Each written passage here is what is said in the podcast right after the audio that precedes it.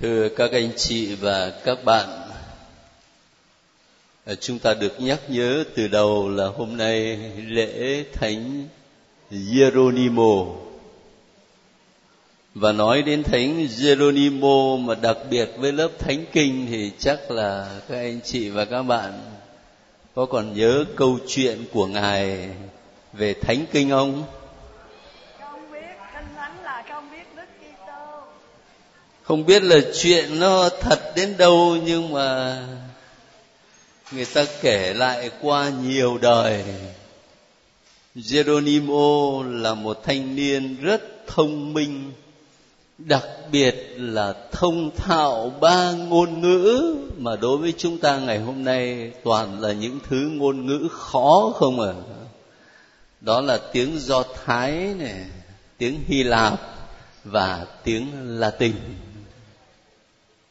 Thế thì Jerônimo lúc còn trẻ là Kitô hữu đấy, nhưng mà ông ấy mê văn chương và đặc biệt là mê Cicero, một tác giả nổi tiếng trong giới văn chương thời xưa.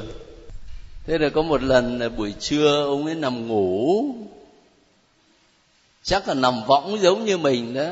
Trước khi ngủ thì vác sách ra đọc, cũng lại là sách của Cicero. Thế rồi cuốn sách nó rơi xuống ngực, lúc nào không biết, ông ấy thiếp đi. Mà không biết có phải vì cuốn sách nó đè vào tim không, cho nên ông ấy có một giấc mơ rất là đặc biệt. Đó là ông mơ mình chết.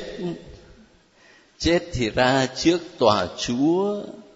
Chúa mới hỏi: "Ngươi là môn đệ của ai?" Và dạ lạy Chúa, con là môn đệ của Chúa Kitô. Chúa mới ra lệnh đánh cho thằng này một trăm roi. Đánh một trăm roi đau quá sức. Chúa lại hỏi tiếp: "Nhà ngươi là môn đệ của ai?" Và dạ rõ ràng con là môn đệ của Chúa Kitô mà. Cho thêm trăm roi nữa. Sau hai trăm roi rồi tỉnh lại, Chúa lại hỏi tiếp: "Và ngươi là môn đệ của ai?" Thì lần này thưa nhưng mà không có dám xác quyết lắm. Chúa mới bảo: "Nhà ngươi nói ngươi là môn đệ của Chúa Kitô, mà có đọc sách của Chúa Kitô bao giờ đâu, toàn là đọc sách của Cicero, cho thêm trăm roi nữa." Thế là hết cái trăm roi đó rồi, ông mới tỉnh dậy, mà ông không biết là mình còn sống hay chết. Ông véo véo đùi, hóa ra vẫn còn đau, chưa chết. Thế là từ đó ông ấy quyết tâm hiến trọn đời cho Thánh Kinh. Và các anh chị cũng như các bạn biết rằng Jerônimo chính là người thông thạo ngôn ngữ, rồi dựa vào cái khả năng đó để thực hiện cái bản dịch Thánh Kinh từ tiếng Do Thái và Hy Lạp sang tiếng Latin mà chúng ta vẫn gọi là Vulgata, là bản phổ thông được sử dụng trong giáo hội cho đến ngày hôm nay. Một bản dịch rất là đáng quý. Và từ đó mới có cái câu nói nổi tiếng của Thánh Jerônimo: "Không biết Thánh Kinh là không biết Chúa Kitô." Thực sự thế hệ tổ tiên ông bà chúng ta lúc đó Thánh Kinh còn bằng tiếng Latin mà đâu có đọc được. Tiếng Việt nhiều khi cũng không đọc được nữa mà. Xin lỗi, như ông bà nội tôi là đâu có biết đọc đâu. Các cụ là thuộc kinh bổn trừ bìa, có nghĩa là chỉ trừ có cái bìa thôi chứ còn ở trong là thuộc hết. Nhưng mà biết đọc thì thì lại không đọc được, chỉ có thuộc lòng thôi. Thế còn đến thời của chúng ta là mình đã có sách thánh bằng tiếng Việt này, nhưng mà có khi mình cũng không đọc nữa. Mà không biết Thánh Kinh thì không thể nào là biết Chúa Kitô được. Cho nên là ta bỏ thời giờ ra để đi học sách thánh, đó là điều gắn liền với đời sống đức tin Kitô giáo của mình đấy. Hôm nay lễ Thánh Jerônimo lại đúng vào ngày lớp Thánh Kinh của chúng ta học, cho nên tôi nhắc lại câu chuyện đó để các anh chị thấy là mình đang đi đúng hướng đấy. Và ngày mai thì là lễ Thánh Teresa, Hài Đồng Giêsu, bổn mạng của rất nhiều chị em ở trong lớp chúng ta đây này. Và người Việt Nam Công giáo nói chung đó là có lòng quý mến Thánh Nữ Teresa lắm. Cho nên cũng là dịp đáng nhớ cho tất cả chúng ta. Thế hôm nay tôi một lần nữa xin kiếu là chưa có trả lời thắc mắc được. Lý do là tôi muốn dành thời giờ để chúng ta tập trung vào vua David một chút. Bởi vì vua David là khuôn mặt quan trọng lắm, không những ở trong Thánh Kinh Cựu Ước mà cả đối với Thánh Kinh Tân Ước nữa. Các anh chị và các bạn đọc Phúc Âm, đọc sách Tin Mừng có thấy nhắc đến cái danh hiệu con vua David không? Dòng dõi vua David không? Quan trọng lắm. Mà nói về vua David thì chủ yếu là ở trong sách Samuel này. Vậy mà chúng ta lại không có dành phút nào để nói về Ngài thì quả là mình thiếu sót quá. Cho dù có được nhắc đến khá tốt ở trong cái giờ hướng dẫn cầu nguyện lúc ban đầu. Cho nên tôi muốn dành thời giờ để chúng ta nhìn vào vua David. Có lẽ trước khi mình đi học ở lớp Thánh Kinh trong tuần này thì cũng có nghe nói vua David. Chẳng hạn như mình đi lễ rồi thấy người ta đọc một đoạn văn kể về cái tội của ông ấy chẳng hạn. Có nghe chứ không phải là không nghe. Nhưng mà chỉ có mỗi đoạn đấy thôi. Chứ mình không có cái nhìn toàn bộ về cuộc đời của vua David. Mà mục đích chính của sách thánh khi kể lại tội của David á, thì đâu có chỉ nhằm dừng lại ở đó, mà muốn dẫn chúng ta đi xa hơn kìa. Thế cho nên hôm nay ta dành cái giờ này để đọc lại một vài đoạn về vua David rồi suy nghĩ thêm với nhau. Từ ngữ mà người Công giáo cũng rất quen khi nói về David đó là Thánh Vương David. Các anh chị có nghe bao giờ không? Thánh Vương, vua Thánh David. Và thực sự khi ta có dịp đọc sách Samuel kể lại chuyện đời của David, mình thấy ông thánh thiện thật đấy chứ. Tôi chỉ nhắc lại một vài sự kiện thế này.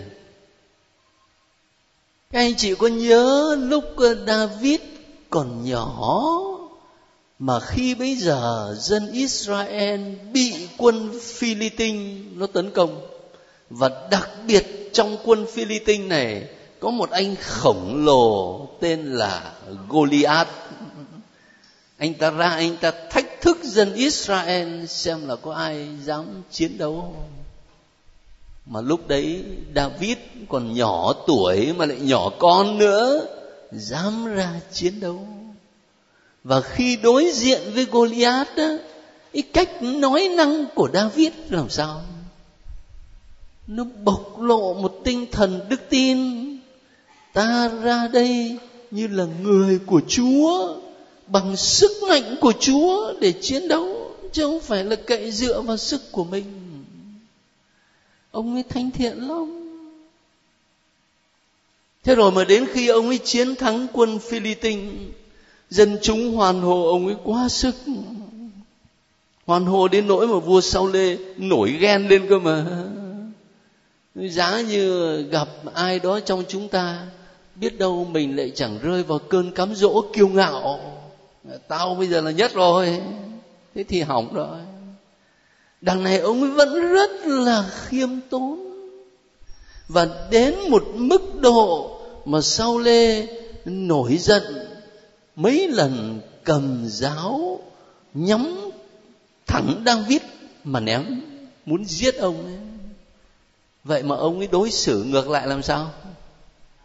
Tha chết cho vua. Ông có thể giết Sau Lê một cách dễ dàng, bởi vì có lần Sau Lê đang nằm ngủ ngon lành vậy. Vậy mà ông ấy tha chết cho nhà vua, tha chết cho kẻ đã tìm cách làm hại mình, giết mình. Một con người có tâm hồn quảng đại như vậy thánh thiện. Thế rồi đến khi mà ông ấy ổn định được đất nước, một trong những công việc đầu tiên mà ông nghĩ đến đó là phải xây nhà cho Chúa. Tuần trước chúng ta phân tích cái đoạn văn đấy.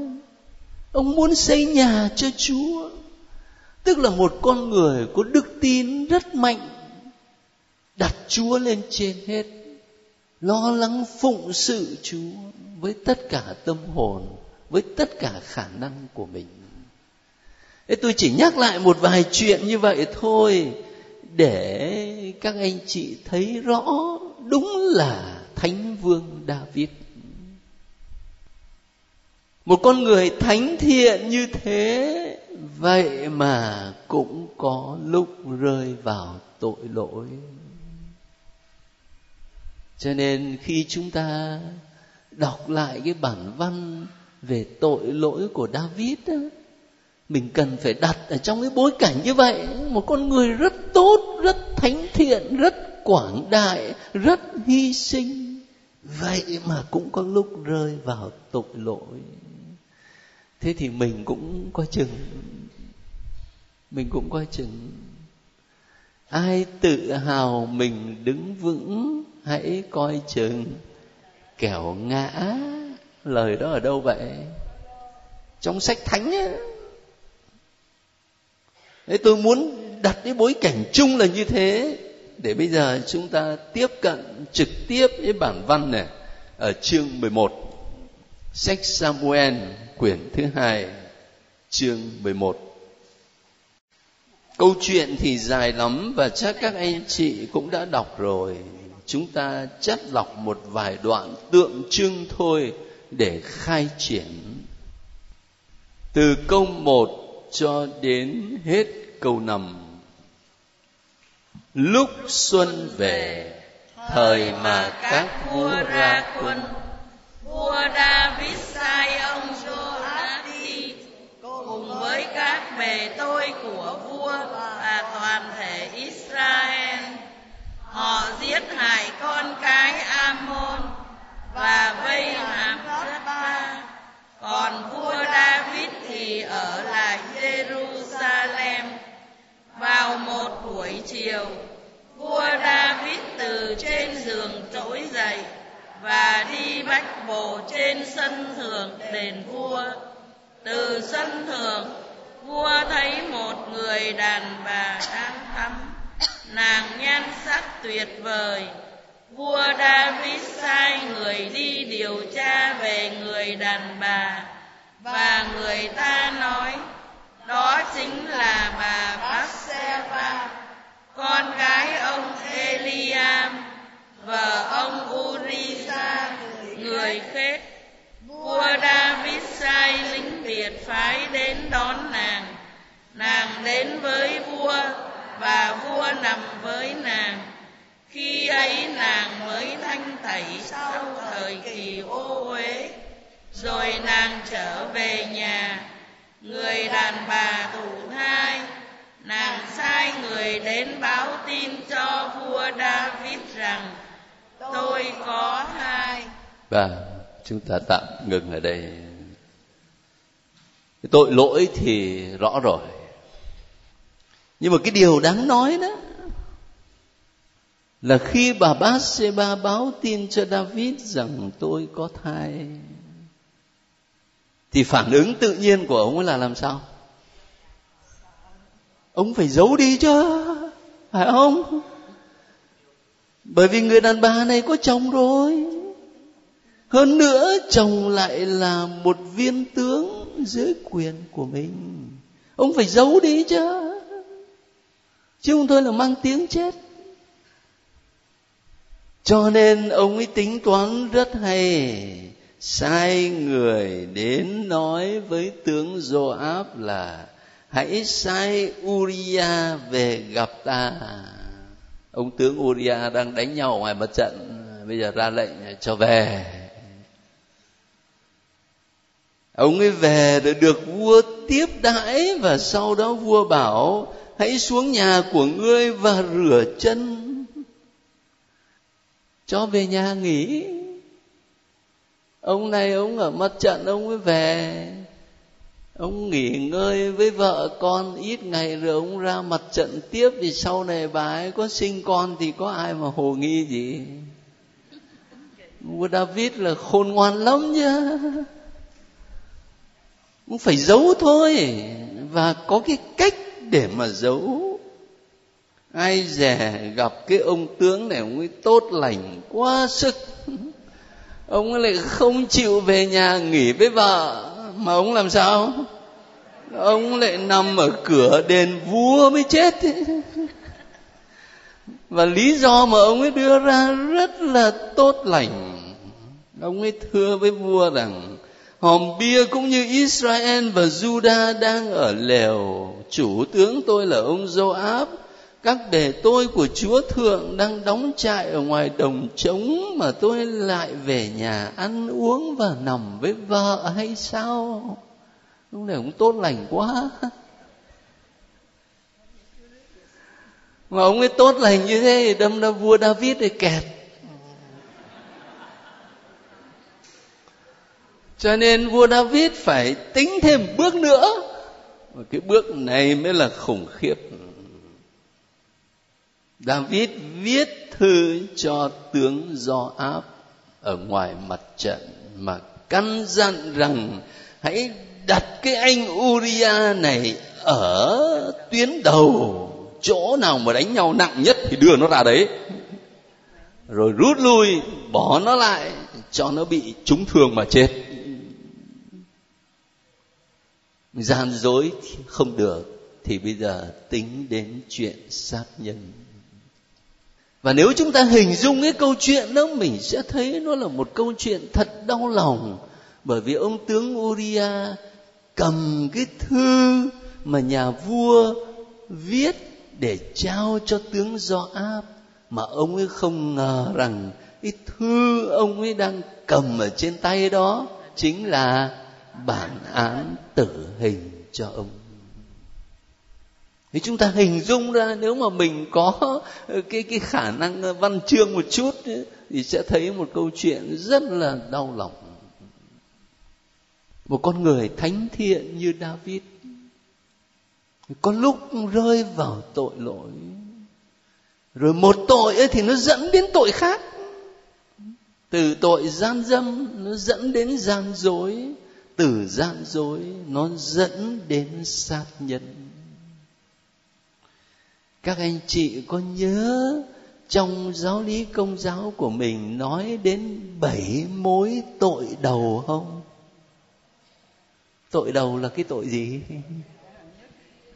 Tội đầu không phải chỉ là cái tội giết người, tội này hay là tội kia,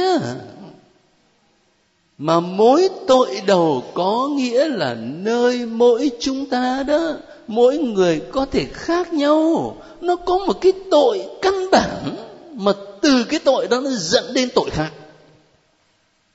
Chẳng hạn như trường hợp của David này, cái tội căn bản ấy là cái gì? Là chuyện gian dâm, phải không? Nhưng mà có những người cái tội đầu là cờ bạc, từ cờ bạc đến chỗ ăn cắp ăn trộm, từ cờ bạc đến chỗ đánh vợ đánh con. Có người á thì cái mối tội đầu nghiện rượu, từ chuyện rượu chè mà nó sinh ra những thứ chuyện khác.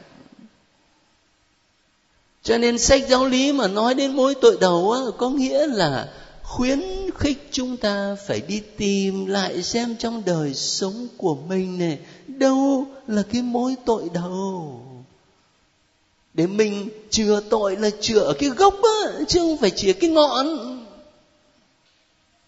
Để đi tìm xem đâu là cái mối tội đầu trong đời sống của mình. Đọc câu chuyện đời của vua David á, để thấy cái điều này nó rõ. Và ngoài mối tội đầu này, anh chị nhớ lại coi, khi ta đọc kinh Ăn Năn Tội đó, từ đầu đến cuối có cái chỗ nào nói đến dịp tội không? Có không? Con quyết tâm làm sao xa lánh dị tội. Tại sao vậy? Bởi vì không có cái tội nào mà nó không có dịp hết á. Không có cái tội nào mà nó không có dịp hết. Trường hợp của vua David này, chúng ta đọc lại ở câu hai là sẽ thấy: vào một buổi chiều, vua David từ trên giường trỗi dậy, đi bách bộ trên sân thượng đền vua. Từ sân thượng, vua thấy một người đàn bà đang tắm, nàng nhan sắc tuyệt vời. Cái dịp tội ở đây nó là cái gì? Cái thấy á, thấy đó. Chúng ta nhớ lại cái câu chuyện mà Eva bị ma quỷ, bị con rắn á, cắm dỗ ăn trái cấm. Nếu tôi nhớ không lầm là sách Sáng Thế mà ở chương ba, chương hai sang chương ba. Rắn nói với người đàn bà: chẳng chết chóc gì đâu, nhưng Thiên Chúa biết ngày nào ông bà ăn trái cây đó thì mắt ông bà sẽ mở ra, và ông bà sẽ nên như những vị thần biết điều thiện điều ác. Người đàn bà thấy trái cây đó, ăn thì phải ngon, trông thì đẹp mắt. Thấy không? Tôi nhấn mạnh cái động từ thấy với lại trông đó để các anh chị đừng có coi thường. Mình đọc cứ như đọc tiểu thuyết ấy, đọc lướt qua mình đâu có thấy. Chúa ban cho mình là con người tinh thần nhưng mà đồng thời có thể xác. Và thể xác của mình Chúa ban cho có ngũ quan: cặp mắt này, đôi tai này, cái mũi này, cái miệng này, tay chân. Nhờ ngũ quan đó mà chúng ta tiếp xúc với thế giới bên ngoài, và nó làm cho đời sống tinh thần ở bên trong phong phú. Cho nên bất cứ ai mà bị mất đi một trong ngũ quan đó thì tự nhiên cái đời sống tinh thần ở bên trong nó cũng bị ảnh hưởng. Bởi vì chúng ta không phải là thiên thần mà là tinh thần nhập thể trong một thân xác. Ví dụ bây giờ một người bị mù, khiếm thị, các anh chị và các bạn tưởng tượng coi cuộc sống khó khăn như thế nào. Một người bị điếc nữa. Tôi ở nhà thờ Đức Bà lâu năm, ngay bên cạnh nhà xứ có cái trường khiếm thị. Nhìn các em nó đẹp đẽ, nó sáng sủa, mà tội quá không nghe được. Mà vì không nghe được cho nên không nói được. Nó muốn diễn đạt những cái suy nghĩ, cảm xúc, tâm tình của nó mà nó không nói được, khổ hết sức. Rồi người khác nói nó cũng không nghe được, cho nên cái cuộc sống tự nhiên nó bị nghèo nàn. Chúng ta mất đi bất cứ một ngũ quan nào trong năm ngũ quan, cái cuộc sống của mình nó cũng trở thành khó khăn và nghèo nàn đi. Cho nên ngũ quan là cần lắm. Nhưng mà đồng thời ngũ quan cũng là cánh cửa để cái xấu đi vào trong tâm hồn của mình. Đặc biệt là cặp mắt. Người ta gọi con mắt là cửa sổ tâm hồn cơ mà. Đặc biệt là cặp mắt. Eva bị cám dỗ bởi vì thấy trái cây ngon quá. David bị cám dỗ bởi vì thấy một người phụ nữ khỏa thân. Trời ơi, ông mà sống ở thời đại của chúng ta, truyền hình với tivi với internet với lại computer thì, thì chắc là mệt hơn nhiều. Bởi vì thấy đủ sự hết, không muốn thấy cũng phải thấy. Nhưng mà nhắc lại cái điều đó để cho mình thấy giác quan là quan trọng lắm, đặc biệt là cặp mắt. Và chúng ta mới hiểu tại sao mà các nhà đạo đức khuyên mình là canh chừng ngũ quan.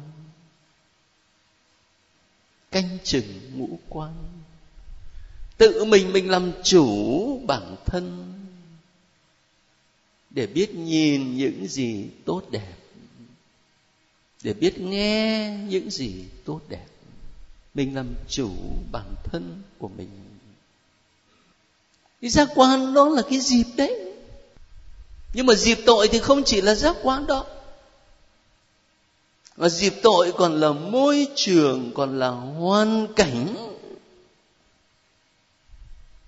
Chẳng hạn bây giờ một người mà quyết tâm là tôi sẽ cai rượu, không uống rượu nữa, nhưng mà ngày nào cũng ra quán với mấy ông bạn nhậu, bảo là ngồi chơi thôi, thế thì khó mà mà mà thoát được, khó mà thoát được. Bởi vì không tránh cái dịp thì khó lòng mà tránh tội được.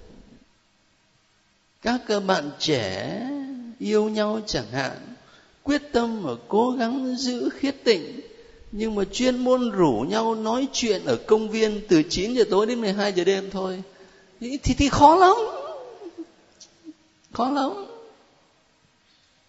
Nó có cái dịp. Tôi đọc một uh, câu chuyện ở trong sách thiền học của nhà Phật đó. Người ta kể ở trong một lớp học của các uh, ni cô và cả các thầy nữa học chung, rồi có một ni cô Chúa ban cho ni cô nó đẹp lắm, dù có cạo đầu đi vẫn đẹp như thường.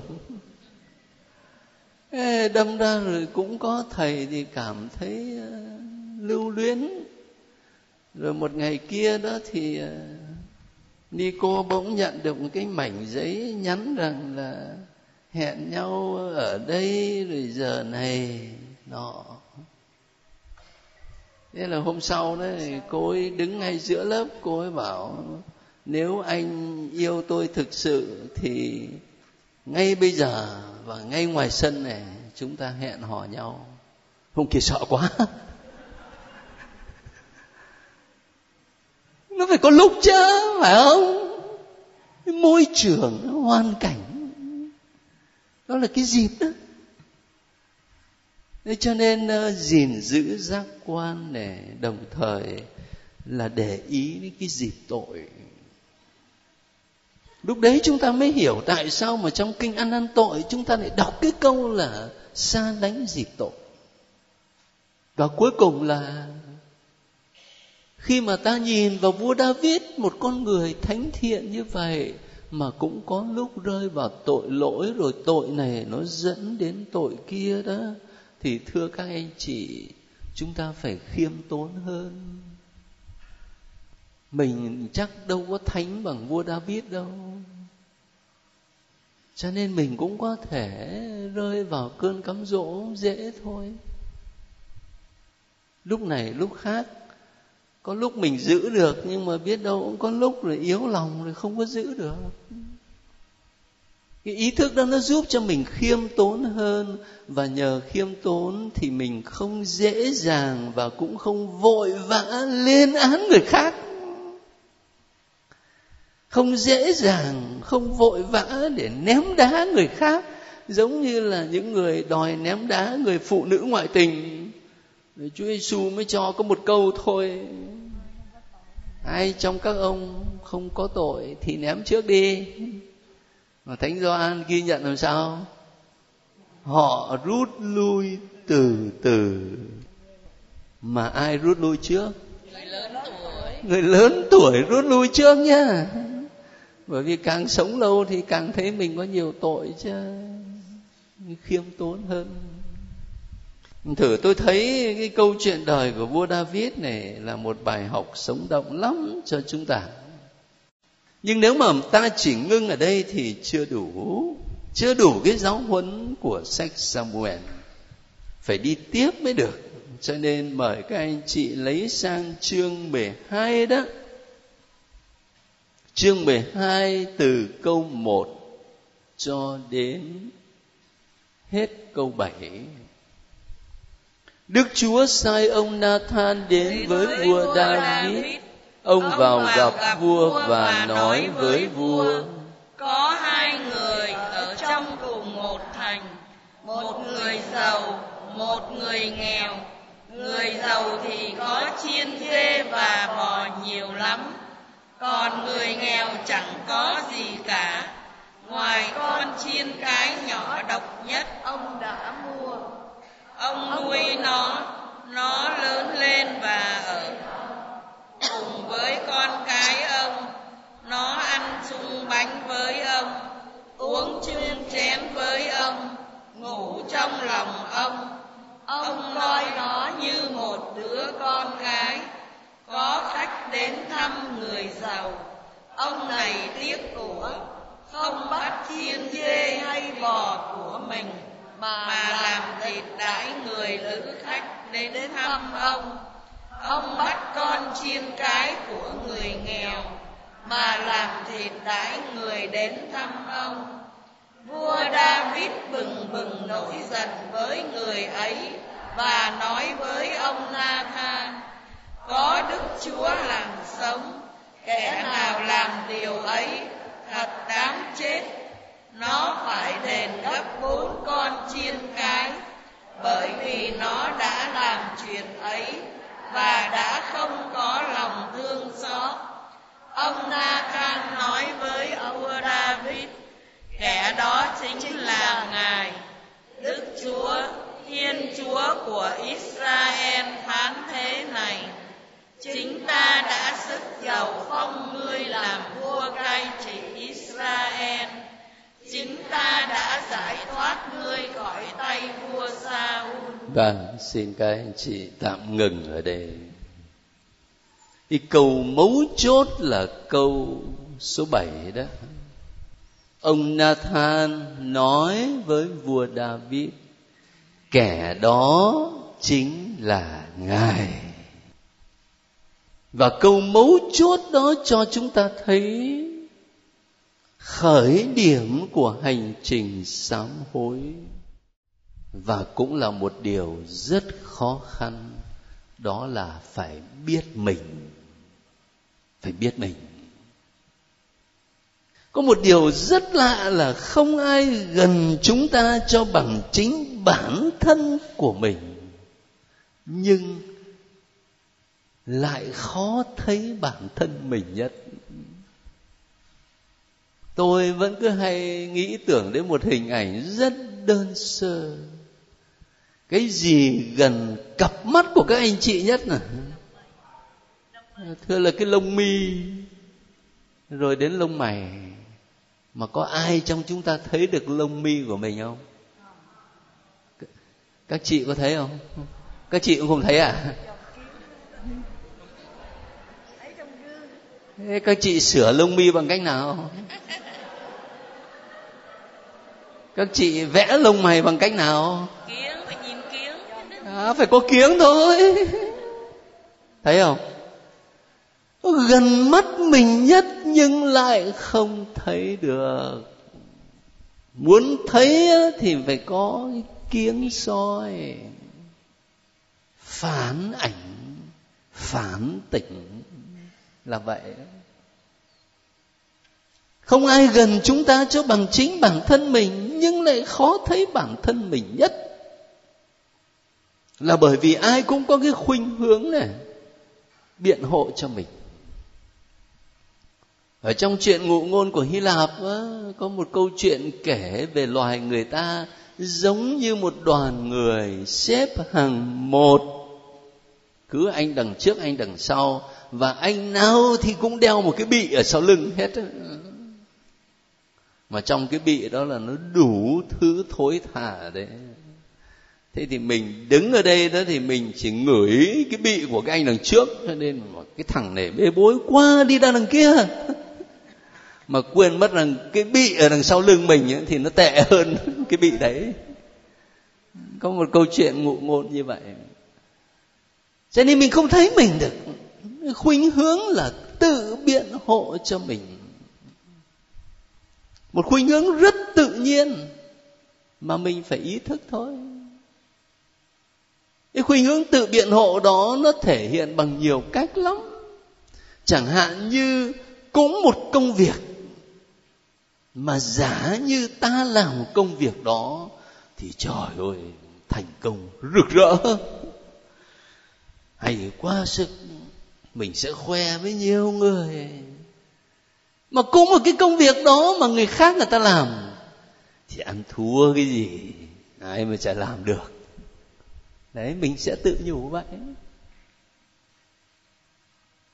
Cũng một cái tội mà người khác phạm thì mình lên án thật là gay gắt.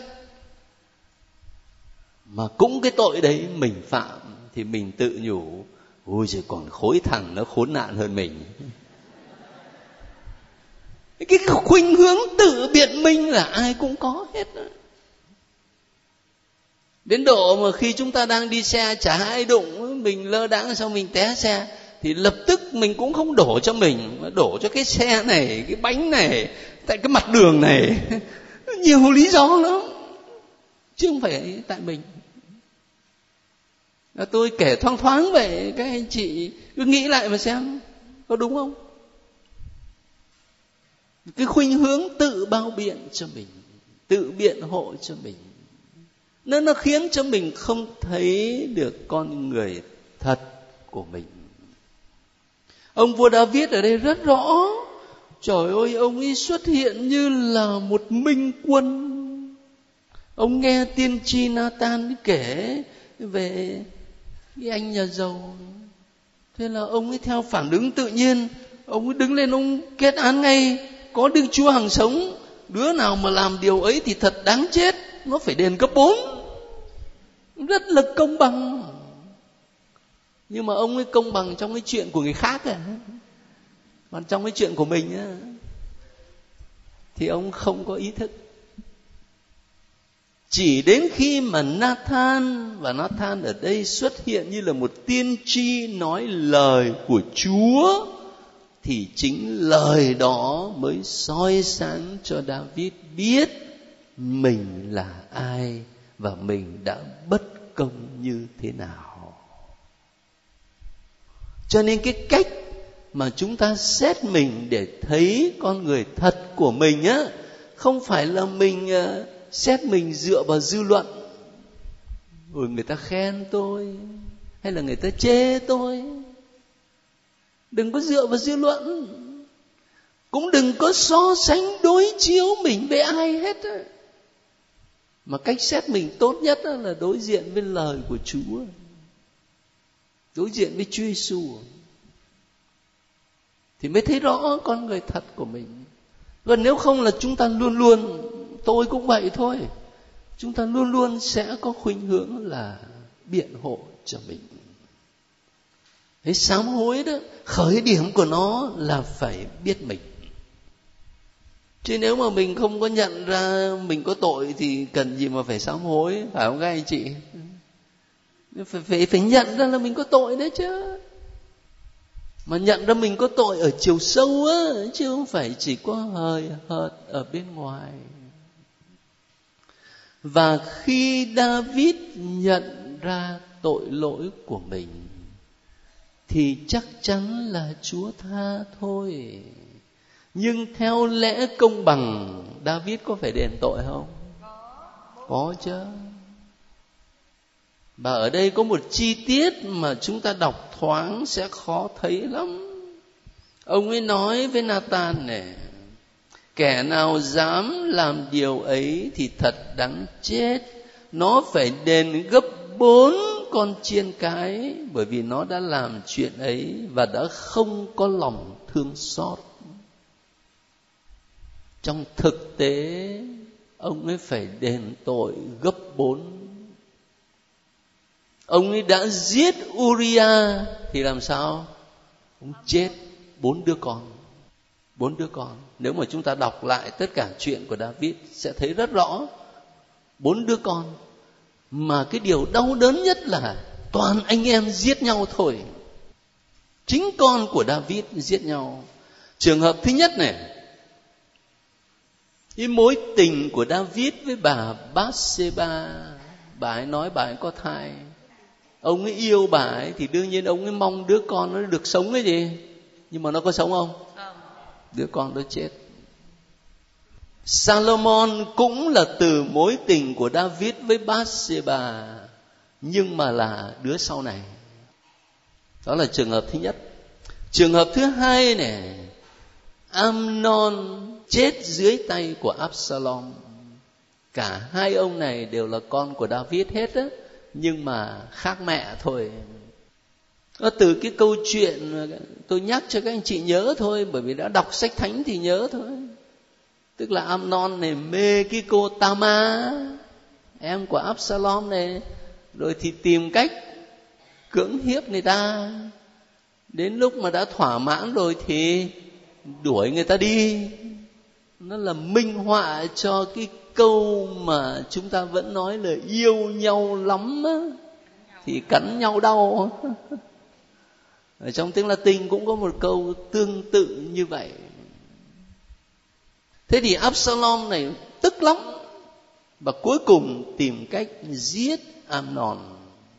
Hai anh em giết nhau. Trường hợp thứ ba này là Absalom, đứa con của vua David, mà phản loạn đến nỗi mà David phải chạy trốn đó. Thì cuối cùng có chết không? Cũng chết. Chết dưới tay quân sĩ của David. Mà chưa hết đâu. Trường hợp thứ bốn, chúng ta phải đọc sang sách Các Vua quyển thứ nhất đó, thì sẽ gặp cái câu chuyện về Adonijah chết dưới tay của vua Solomon. Cũng là hai anh em cùng cha là David đấy, nhưng mà rồi tranh giành ngôi vị với nhau, Solomon giết Adonijah. Cho nên cái câu mà ông ấy nói đó, kẻ nào đã làm cái điều đó thì nó phải đền gấp bốn, trong thực tế là nó nó ám vào người ông. Chính ông phải đền gấp bốn. Ông ấy giết một người thì ông ấy mất bốn đứa con, mà trong gia đình tàn sát lẫn nhau. Ở đây chúng ta mới thấy cái ta vẫn gọi là lẽ công bằng. Gieo gì thì gặt nấy. Nếu tôi nhớ không lầm thì bên nhà Phật có cái hình ảnh khi chúng ta ra một bờ hồ, ta cầm một hòn đá, ta thảy xuống dòng sông thì nó tạo thành những vòng tròn, phải không? Những vòng tròn nó cứ càng ngày nó càng lan ra, nhưng khi nó chạm đến bờ hồ thì làm sao? Nó trở lại, nó trở lại. Cho nên mình ném vào cuộc đời này cái gì rồi sớm muộn rồi cuộc đời cũng trả lại cho mình cái đó. Cũng là lẽ công bằng. Thành thử ra rất nhiều tác giả tâm lý ngày nay khuyên chúng ta là nuôi những tư tưởng tích cực, có những lời nói tích cực, có cách ứng xử tích cực, thì cuộc đời của mình nó sẽ vui hơn, bình an hơn, hạnh phúc hơn.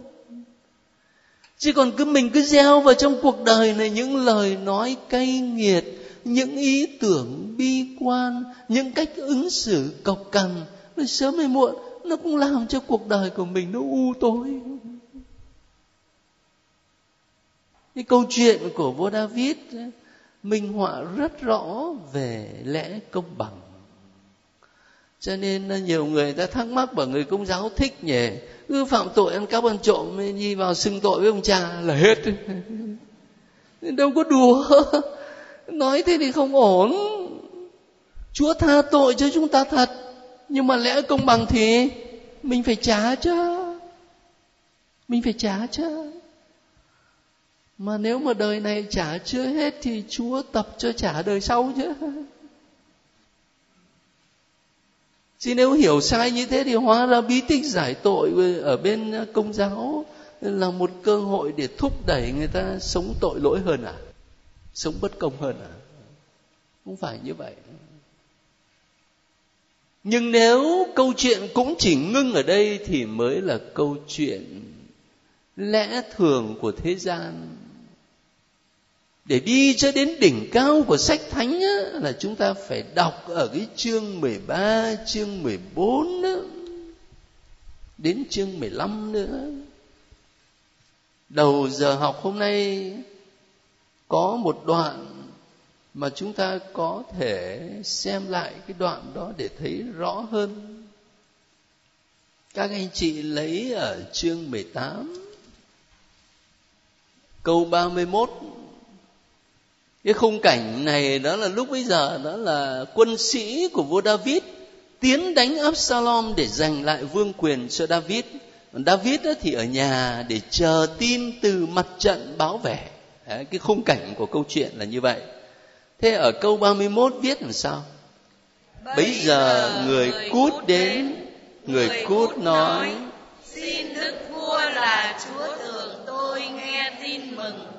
Hôm nay Đức Chúa đã phân xử để Ngài thoát khỏi tay tất cả những kẻ đứng lên chống lại Ngài. Đức Vua hỏi người Cút: Tàu Absalom có được bình an không? Người Cút trả lời: Ước chi các kẻ thù của Đức Vua là Chúa Thượng tôi và mọi kẻ đứng lên chống lại Ngài để làm hại Ngài đều phải chung một số phận như cậu ấy. Vua David run rẩy đi lên lầu trên cửa thành và khóc. Vua vừa đi vừa nói: Absalom con ơi, con ơi, Absalom con ơi, phải chi cha chết thay con, Absalom con ơi, con ơi. Và sách thánh kể tiếp rằng ngày hôm đó đó, chiến thắng trở thành tang tóc. Cái câu chuyện rất hay ở chỗ này. Mà tôi không biết là nếu chúng ta không đi học thánh kinh đó thì có bao giờ đi lễ mà nghe được cái đoạn này không? Tôi tôi tôi không nhớ. Nó tuyệt vời là ở chỗ David, một người cha mà có một đứa con ngỗ nghịch như Absalom. Nó ngỗ nghịch đến độ mà nó muốn chiếm ngôi của mình. Nó ngỗ nghịch đến độ mà nó tấn công vua cha, rồi vua cha phải chạy trốn vào trong sa mạc. Rồi nó ngỗ nghịch đến cái độ mà khi vua cha đã chạy trốn như vậy, nó nắm quyền, nó đem cung nữ của vua cha, nó làm chướng ra giữa trời để nó làm chuyện tầm bậy tầm bạ. Ngỗ nghịch đến cỡ đó.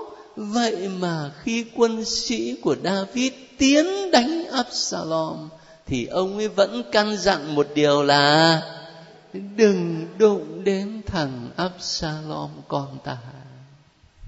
Ở đây có biết bao nhiêu anh, bao nhiêu ông đang là cha trong gia đình, biết bao nhiêu bà mẹ trong gia đình.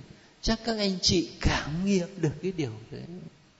Cái tình thương mà mình dành cho đứa con, cho dù nó ngỗ nghịch, nó có lỗi lầm,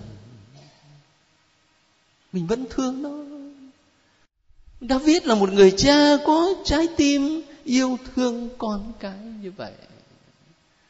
Thế cho nên là ông ấy ở nhà, ông ấy đợi tin. Mà khi người ta từ mặt trận báo tin thì câu duy nhất mà ông ấy hỏi người ta: thằng Absalom nó làm sao? Ý câu mà ông ấy mong đợi là chỗ đấy.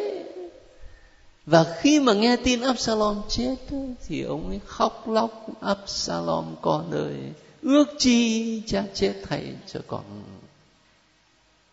Nhưng mà cái điều mà chúng ta ít quan tâm tới khi đọc câu chuyện này đó là xuyên qua kinh nghiệm làm cha của mình, một người cha thương con đến độ tha thứ cho con và mong muốn chết thay cho con đó, thì lúc đấy David mới khám phá ra dung nhan đích thực của Thiên Chúa là Cha.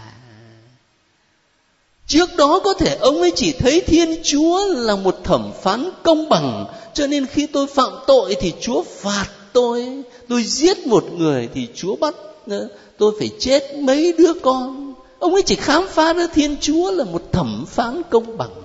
Còn bây giờ đó, xuyên qua cái kinh nghiệm này, ông ấy khám phá ra Thiên Chúa là Cha giàu lòng thương xót. Mà đấy là David sống với thời Cựu Ước á. Còn chúng ta là những Kitô hữu ngày nay, mỗi lần mình nhìn lên thánh giá mà thấy Chúa Giêsu chịu đóng đinh, nhớ lại cái câu chuyện này, thì mình như nghe lại tiếng kêu của Chúa Cha. Không phải là ước chi, mà là ta chấp nhận chết thay cho con. Cái đỉnh cao của câu chuyện về David nó nằm ở chỗ này. Cái đỉnh cao của hành trình sám hối nó ở chỗ này. Và lúc đấy các anh chị sẽ hiểu ăn năn tội cách chọn nghĩa là gì. Nếu mà chúng ta chỉ ăn năn tội vì sợ hình phạt thì gọi là chưa chọn, phải không? Nhưng mà đến cái chỗ như David đây này, để khám phá ra Thiên Chúa giàu lòng thương xót, và mình ăn năn sám hối vì tình yêu và lòng thương xót đấy, thì là ăn năn tội cách chọn đấy. Và lúc đấy mình cũng hiểu được tại làm sao gọi bí tích giải tội là bí tích của niềm vui. Cái niềm vui ở đây là niềm vui tha thứ, niềm vui mà Chúa Giêsu diễn tả là ở trên thiên đàng á, vui mừng vì một người tội lỗi ăn năn hối cải hơn là chín mươi chín người công chính không cần phải hối cải ăn năn. Cái đỉnh cao của câu chuyện nó nằm ở chỗ này. Tôi nhấn mạnh cái điều đó để nếu các anh chị có dịp đọc lại đó, thì xin đọc chậm chậm lại rồi suy niệm thêm. Nó giúp cho đời sống đức tin của mình phong phú hơn, sâu sắc hơn. Ấy thì ít ra chúng ta cũng dành được uh, giờ học ngày hôm nay để chia sẻ với nhau một chút về đời sống của vua David. Mà đúng hơn là từ đời sống của vua David, mình suy nghĩ về đời sống đức tin của mình. Thế tôi nhắc lại, các anh chị cũng đã được căn dặn rồi. Tuần sau đó thì chúng ta nghỉ học. Lý do là vì Hội đồng Giám mục Việt Nam sẽ họp ở đây. Trong nhiều năm Hội đồng Giám mục đi họp ở Xuân Lộc, ở Bà Rịa, mà không họp ở Sài Gòn được bởi vì không có chỗ mà tiếp.